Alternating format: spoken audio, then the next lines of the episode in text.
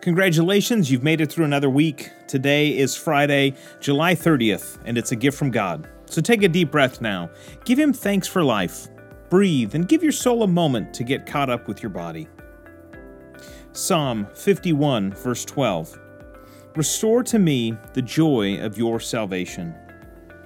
Yesterday we prayed that God would grant us a willing spirit. One way that He does that is by filling us with the joy of His salvation. Think back to when you were first saved. Try to recall the joy that you had when you first experienced the saving love of Jesus Christ. Could you do too much for Jesus? Could you give too much to his kingdom?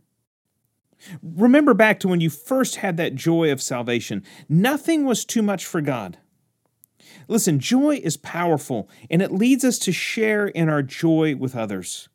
This is why parents, when they're preparing to celebrate their child's first birthday party, invite everybody over.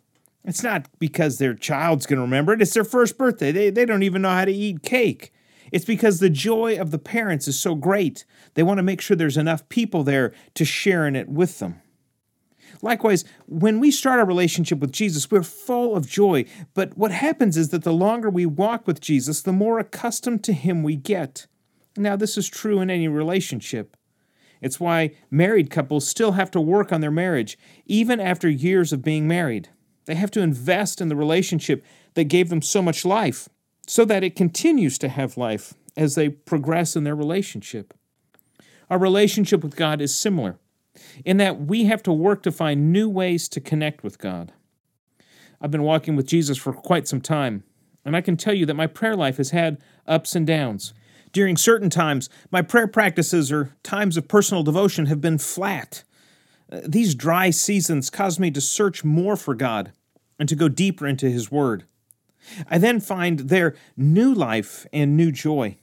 This life and joy, it fills me, and the renewal of my relationship with God starts to bring me life and satisfaction in new ways. This renewal will then lead me to be more like Jesus, to love more like Jesus, to give and serve more like Jesus. But this all comes from a joy within, and it works its way out.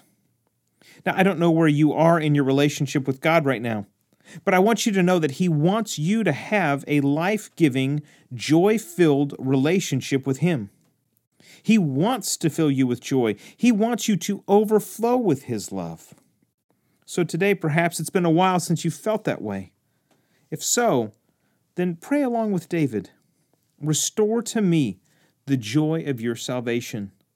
And I think that you will find God honors that prayer and meets you in a new place and shows you perhaps a new avenue to pursue Him so that He can show you Himself in a newness of joy.